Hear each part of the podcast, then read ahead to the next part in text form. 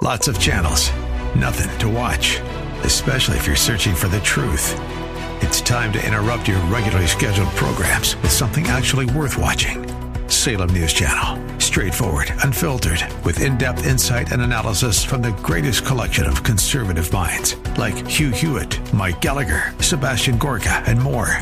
Find truth. Watch 24 7 on snc.tv and on Local Now, Channel 525. Thanks for listening to the Town Hall Review with Hugh Hewitt podcast, bringing to you the best voices on the stories and issues that matter. Helping make it all possible is the generous partnership with the Pepperdine Graduate School of Public Policy. Here's another piece I'll trust you enjoy. For, instead of the virus being able to hop from person to person to person to person, spreading and spreading, sickening some of them, but not all of them, and the ones that it doesn't sicken don't know they have it, and then they give it to even more people because they didn't recognize they were. Right? Instead of the virus being able to hop from person to person to person, potentially mutating and becoming more virulent and drug resistant along the way, now we know that the vaccines work well enough that the virus stops with every vaccinated person. A vaccinated person gets exposed to the virus. The virus does not infect them. The virus cannot then use that person to go anywhere else. Cannot use a vaccinated person as a host to go get more people. That means the vaccines will get us to the end of this. I guess four years of Russia, Russia, Russia, and I have Donald Trump's tax returns wasn't enough. Now it's if you're vaccinated, well, COVID just disappears, Rachel Maddow. I thought she was meant to be MSNBC's smart one. Apparently not. Welcome, dear friends. You're listening to America First with me, Sebastian Gorka. This is one on one. This is where we go beyond the talking points, beyond the sound bites, with somebody who knows of what they speak and we give them an opportunity to go deep dive. Today, I feel very, very intimidated because on his bio, I know he's a good guy, he's a smart guy, and he's got an accent that, you know, it's a little bit like mine. But he's published seven books. I've only written three. It's a delight to have him with us. He is the author, most recently, of The Madness of Crowds from The Spectator. Douglas Murray, welcome back to One on One. Hey, great to be with you, Sebastian. And the three books isn't so bad, you know. It's it's uh, it's not bad going at all. Well, it, it, eh, eh, eh, here I didn't realize until I got the final invitation. That's the only way you get onto C-SPAN for the two-hour-long uh, interview as an author. That's their, you know, it's got to be three, not two. Not one. It's like the holy hand grenade of Antioch. It must be three. And we did that. And it, it was quite a shock. I was in the studio and said, So what are we going to talk about for an hour? I said, No, no, no, no, no, Sebastian. It's for two hours. We're not going to do that to you today. We would love to do that. Follow this man right now, Douglas K. Murray. Did you ever think the madness of crowds? would actually be even more applicable, Douglas, now than when you wrote the book, given what we have witnessed in the last two years when it comes to the coronavirus? You know, what I tried to do with that book was to, to lay out what I thought was the sort of vulnerability we had as a society, that we had become incredibly certain about things that actually weren't very certain. And at the same time, uh, we'd become to doubt things uh, that were very obvious. As I, as I say in the, the Madness of Crowds, things that everyone knew till yesterday suddenly became uh, sort of uh, up for grabs. I, I I give the examples and endless things in the book. One, which has just kept on happening, is you know until yesterday, if you said what is a woman, um, everybody could answer you. Everybody on planet Earth could answer you. And now the smartest, as it were, most overeducated uh, imbeciles in the world say, well, what is a woman? That's a really tricky one. Uh, or, or, how, so, or, how, many so, genders there are? That's a, that's a tough one, right? Yeah, how many? Yeah, absolutely. So these sorts of things were already in the atmosphere, you know? Um, and then uh, Corona uh, has come along. And I think it's just added to that just madness. And what, what, what you've just shown, that clip of Rachel Maddow, absolutely speaks to the point of it. I'm so glad you, you highlight that clip. It's one of my absolute favorite media moments of the last year. And here's why. It's because Rachel Rachel Maddow is so damn certain about something she doesn't know anything about. So far as I know, up until uh, 2020, 2021. Rachel Maddow had never spoken about pandemics, virology, or anything else. She'd never studied the subject. She'd never had any particularly strong views about it. She'd never written about or spoken about vaccines or anything more. And here she is in 2021 giving this sort of sermon to the American public, saying, These are the facts. This is what we know. And this is the case. And I'm telling you the case and she's wrong. And she's wrong. Now, and here's the, here's the interesting thing, and this is one of the things I pointed out in the Madness of Crowds, is, you know, we all get things wrong in our lives. Uh, but we should always try to be open to correct things when we get them wrong. And you see, somebody in the position that Rachel Maddow is in cannot do that because they have decided on the line. They've decided on what the truth is. And then when unfortunate facts come along, they just have to keep going because they've already got this line. They've already said this is what happens and the virus stops when that happens. So they've got themselves into this position. But it is an absolutely classic demonstration of why the American public have, quite understandably, lost faith and trust in the media. Well, let, us stay on this for a moment, Douglas. So, this this question of getting it wrong admitting you're wrong and, and trying to do a course correction. After we had the elections in 16, it, you know, it was, what, a month in October, a month before the election, we have the New York Times say Hillary uh, Clinton has a 92% chance of winning. On the day of the election, the Huffington Post says she has a 96% chance of winning. Then she is beaten, she is trounced, and in January, the publisher of the New York Times holds a an editorial meeting and said, I, I, I guess we got it wrong. I, I, guess we were in some kind of echo chamber and we need to broaden the aperture. Have you seen any sign in any mainstream legacy media in the last five years of the broadening of the aperture? Or just, how about this? One case on a serious issue like Corona or like elections of somebody in the legacy media saying, Yep, I screwed up. I'm sorry, Douglas. I think this is one of the saddest things of the last decade and one of the biggest missed opportunities. You see, the way I see it is that 2016 in America was, among other things, a very important moment for a segment of the American mainstream, center ground, and indeed left to make an incredibly important turn. A turn they had not been able to make to date, and which it had taken the right a long time to recognize. And that was a turn that for, for better or worse, was encapsulated in Donald Trump's campaign. A recognition that America had lost control of its borders, a recognition that America had been losing its manufacturing, its industry, and many jobs to China and other countries around the world, and a recognition, among other things, that there's a desire in the American people to feel good about their nation because their nation is good. Now, these are just three of the things. I could list many others, and you, Sebastian, could list many, many more.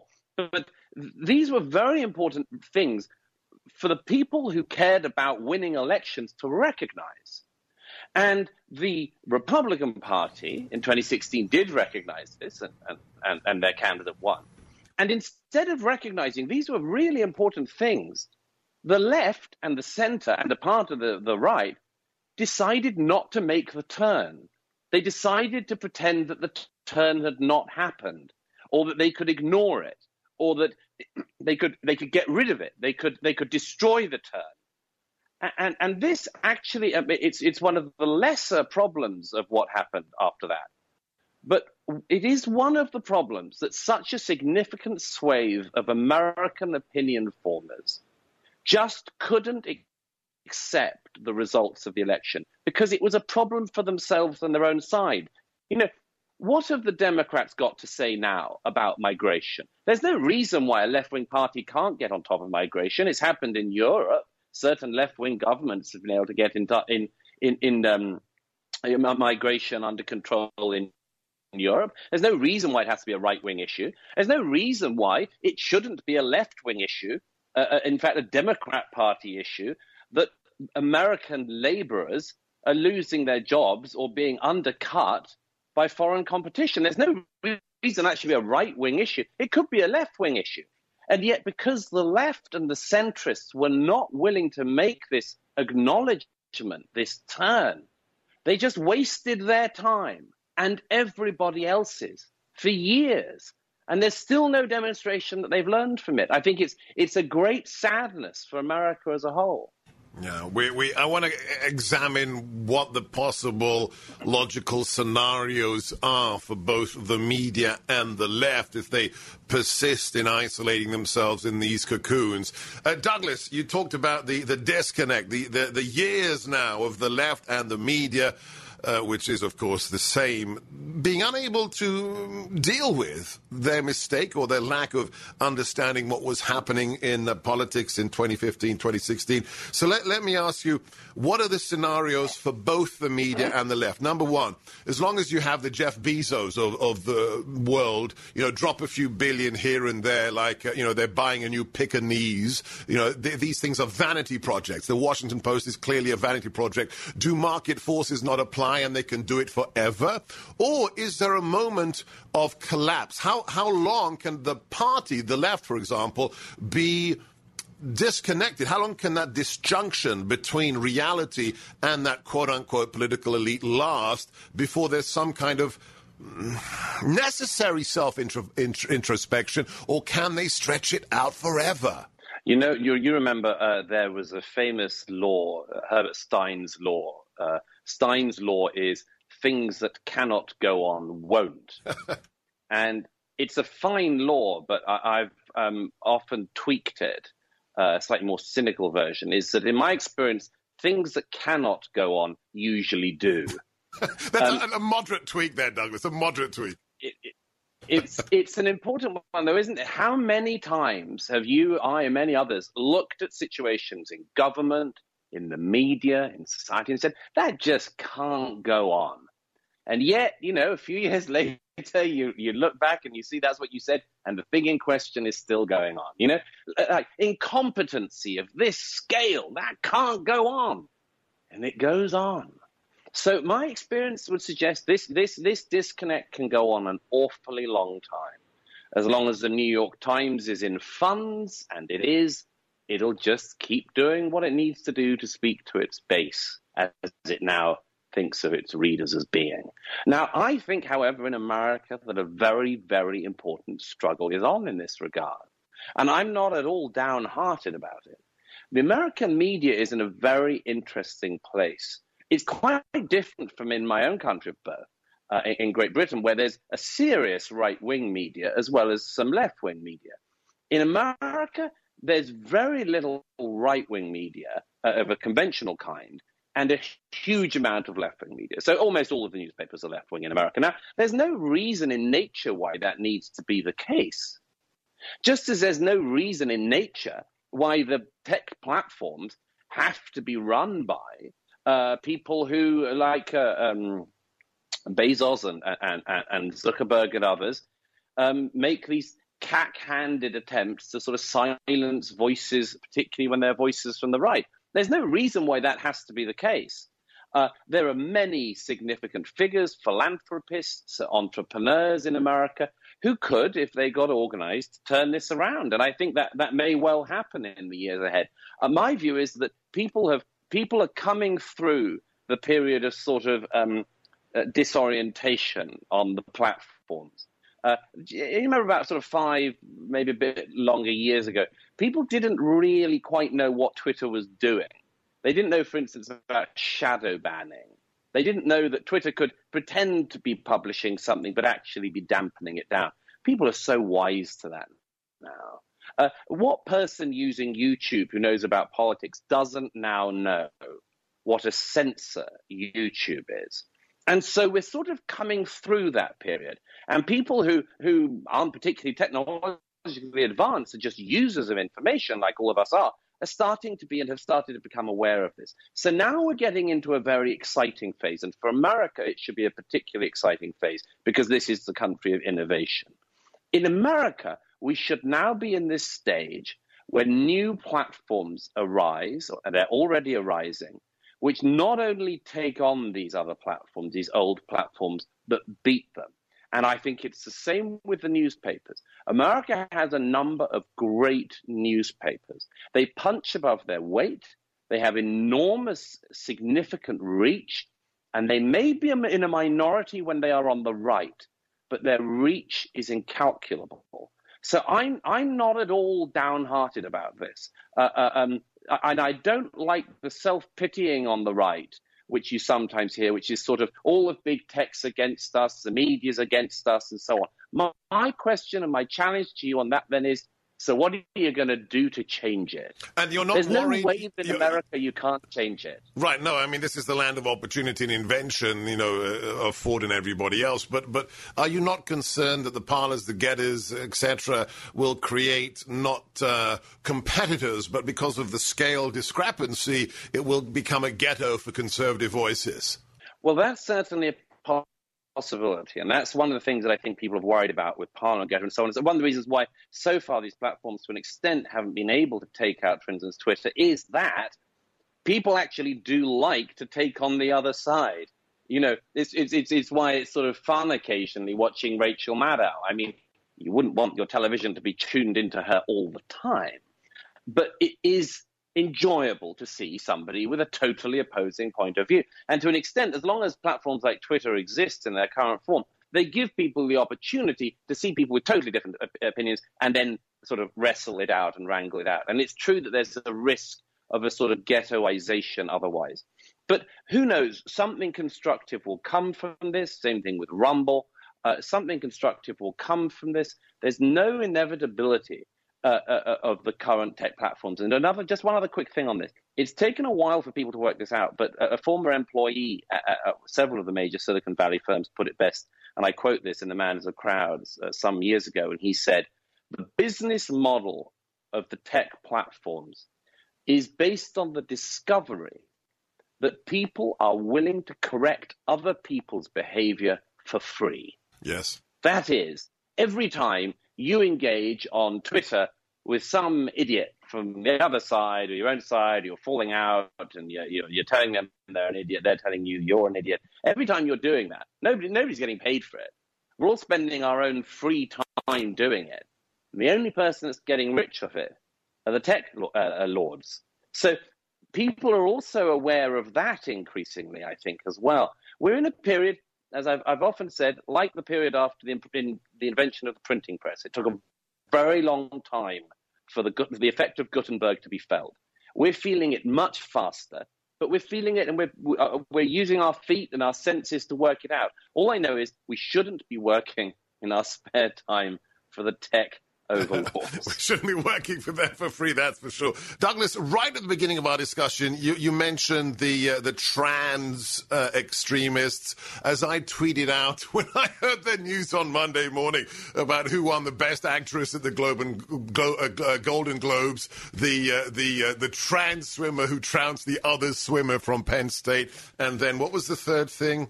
It was oh yes, oh yes, the the winner of Jeopardy, a rather masculine looking oh, yes. uh, woman. Here was here's my my. This came from another radio host, my friend Chris Plante. Give him full credit.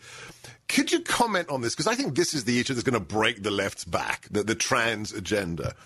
If a man in a skirt wins Jeopardy, if two husky, large men are winning the female swimming contests, and a, a man who has the chromosomes of a male wins Best Actress at the, Global, uh, the Golden Globes. Doesn't it mean that men are better than women in all of these fields? And where are the feminists, Douglas? Oh, you have just led me on to the most dangerous discussion of our time. Okay, here we go. um, uh, where are the feminists, well, Douglas? Where, where, where, where's Title IX?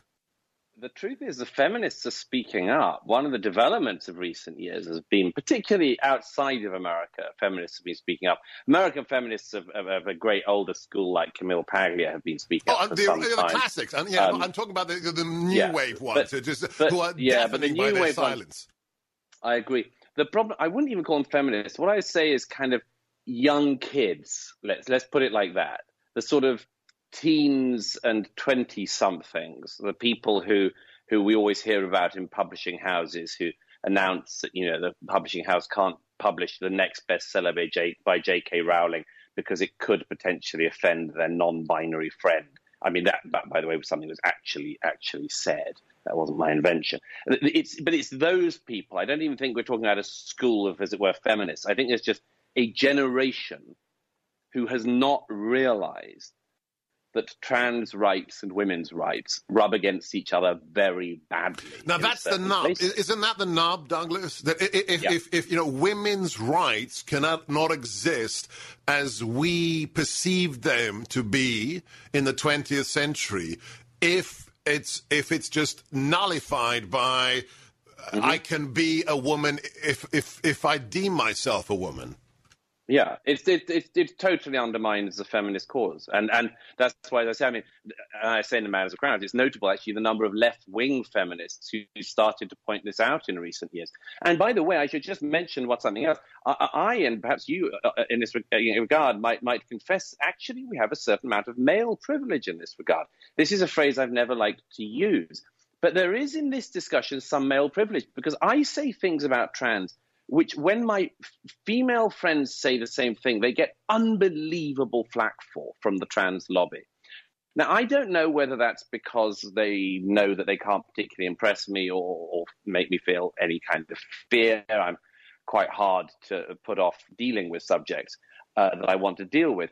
But I also think there's something very interesting. The victimization of women who speak out about the trans thing is noticeably stronger than any attack on people like you or me. So, so let, let, me let me just. This is fascinating. I, so so for example, you and I can say things that J.K. Rowling, as a biological oh, woman, yeah. can't.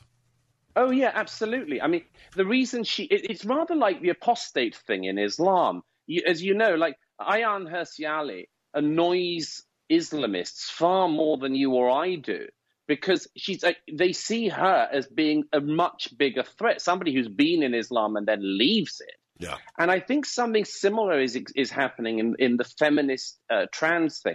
I try this out almost deliberately sometimes, actually. Um, J.K. Rowling says things that are so mild and so true and so careful and she's she's no kind of bigot about anyone. Like all of us, actually. She you know she thinks that basically where there are trans people who are actually trans people and not just people who are wanting attention, which I think is sometimes the case, or people who are mentally disturbed, which is sometimes the case.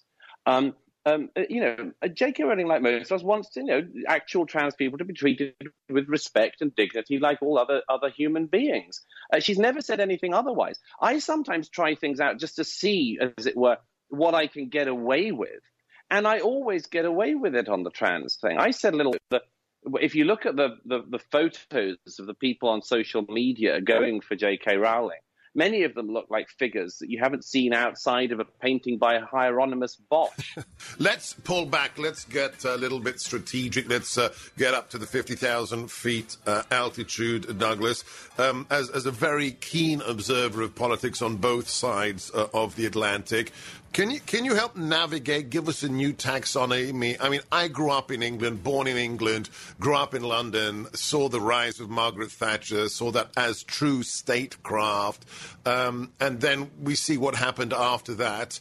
What are the right labels today? The the left, right, even the conservative uh, socialist has kind of broken down. Do you buy into the the nationalist vice the globalist, or is it the disconnected elites vice the working class. Have you found new labels for what is hmm. happening on both sides of the Atlantic? Uh, the left right thing has broken down quite significantly, I think. I, am not totally comfortable with the sort of nationalist globalist dichotomy because um, uh, uh I, I, I, think it's, well, first of all, because I, am uh, well, without getting it too, too bogged down, I, I, have lots of criticisms of the nature of the term nationalism because it means different things in different places. And there are places where I think it's a very fine thing and places where it's a very dodgy thing. I mean, you know, as, as I said in Berlin just before the uh, uh, pandemic struck, you know, when Europeans are critical of nationalism or indeed even patriotism, it isn't because we don't trust, say, Americans with patriotism. It isn't because we don't trust, I don't know, Nigerians or Ecuadorians with patriotism. It's because we don't trust Europeans with yes. patriotism because we don't trust them with nationalism, specifically because we don't trust the Germans. Uh, and that is that is just a residue fear, belief. But that's because uh, that is, is not going to go away. But that's because thanks to the 20th century, nationalism has has an ethnic content in the European context, which it doesn't of in course. the American. And it's just you know we're we're, we're still in, yeah, and we're still in living memory of just about living memory of that catastrophe. Almost destroyed our continent of birth. And um, just, just uh, you know, there are just societies after societies across Europe that are still struggling to come to terms with it. Look at the current row in France over the presidential election yet again. You know, it goes back to a debate about history. How can France feel pride uh, in itself and get around the problem of the 1940s in France? You know, it remains a living uh, dilemma, a living problem. So I'm very, I'm very concerned about the nationalism, globalism one for that. So what, what, are Now, better, here- what are better labels? I think probably one of the few that you can go for is small statist, big statist still. I think that still holds, broadly speaking. Um, because here, here's a very interesting development that's happened since the, particularly since the Conservative government of Boris Johnson got into power. We've now got um, an increasing number of governments in, in, in Europe, and I think I would include Britain in this, that have effectively decided that the way forward is to be what we would have called right wing on identity issues, to not be fearful of patriotism, for instance. Now, as it happens, Boris Johnson's partic- uh, you know, relatively weak on this, and I wrote about this in the Telegraph on Sunday. Um, but you, but, the, but the, the, the, the thing they have come to is this: you, you're relatively right wing in the way we used to think of it on things to do with patriotism. So you're not scared of patriotism. You're not scared of the, talking about the we of the nation. But that doesn't mean that you're right wing on economics as well. In fact, you go left wing on economics. Now, that's what the Johnson government in Britain has been doing. Uh, record borrowing in peacetime, uh, tax rises, not tax cuts, massive public spending, and particularly massive increased public spending on an unreformed health service. Now, this isn't only an ideological thing. It's something that they recognize works at the polls. And the same thing I think you could say is the case in France and across certain other parts of Europe. Uh, there's been a recognition that the way to power in effectively welfare states, which of course America is not, but, but that effectively the way to power in welfare states is to be strong on the national identity thing and spend. Now, I don't know how long that lasts for. My suspicion is that it will only last as long as the economic party lasts. But that's been become in Europe the path to power. America, it's different because in America, there is still a significant chunk of the American public who do not believe that increased borrowing, uh, astronomic public spending is the way forward. And as we saw recently, even a couple of members of the Democratic Party have that worry and that belief. So big government vice small government. It's the easiest I moniker. think that's one of the. I think it's one of the very few that you can you can identify as as existing as as a divide. Yes. And and how are things faring? Give us a, an update. Give us a snapshot of what's happening uh, in the UK. I had, well, I think many of us had high hopes of uh, Boris Johnson, but uh, I don't know whether it was his bout with COVID or his uh, new, new paramour, but uh, he hasn't quite lived up to the classic conservative uh, Thatcherite vision, has he? He hasn't, and you know, much like America, th- this is this is in, in part a problem of the 1980s. You know, I mean, uh, in America, quite understandably, people always say, you know, where is the new Reagan? Where is the Reagan? And in Britain, certainly on the right, the question is always, where is the Thatcher? Um, Boris Johnson is certainly no Thatcher.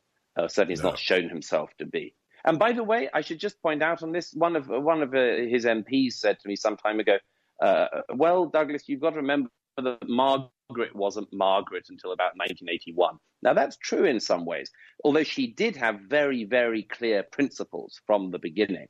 But it wasn't until she started to win on the economic front from about 1981 onwards that she really got her feet under the desk and managed to make the reforms she wanted. But here's the thing the thing that made her different from Boris Johnson was, among other things, that Margaret Thatcher was incredible on the detail.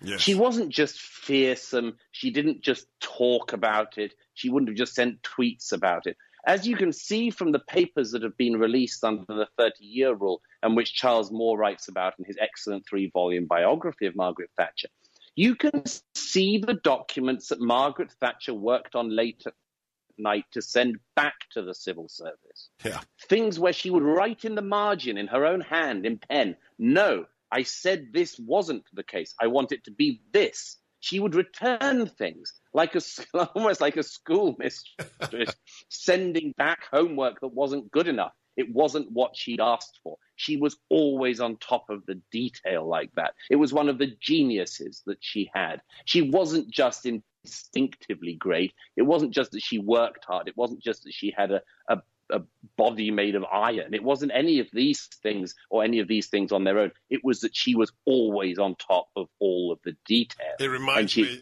Expected that of everyone else too, and that was not the, that is not the case with Boris.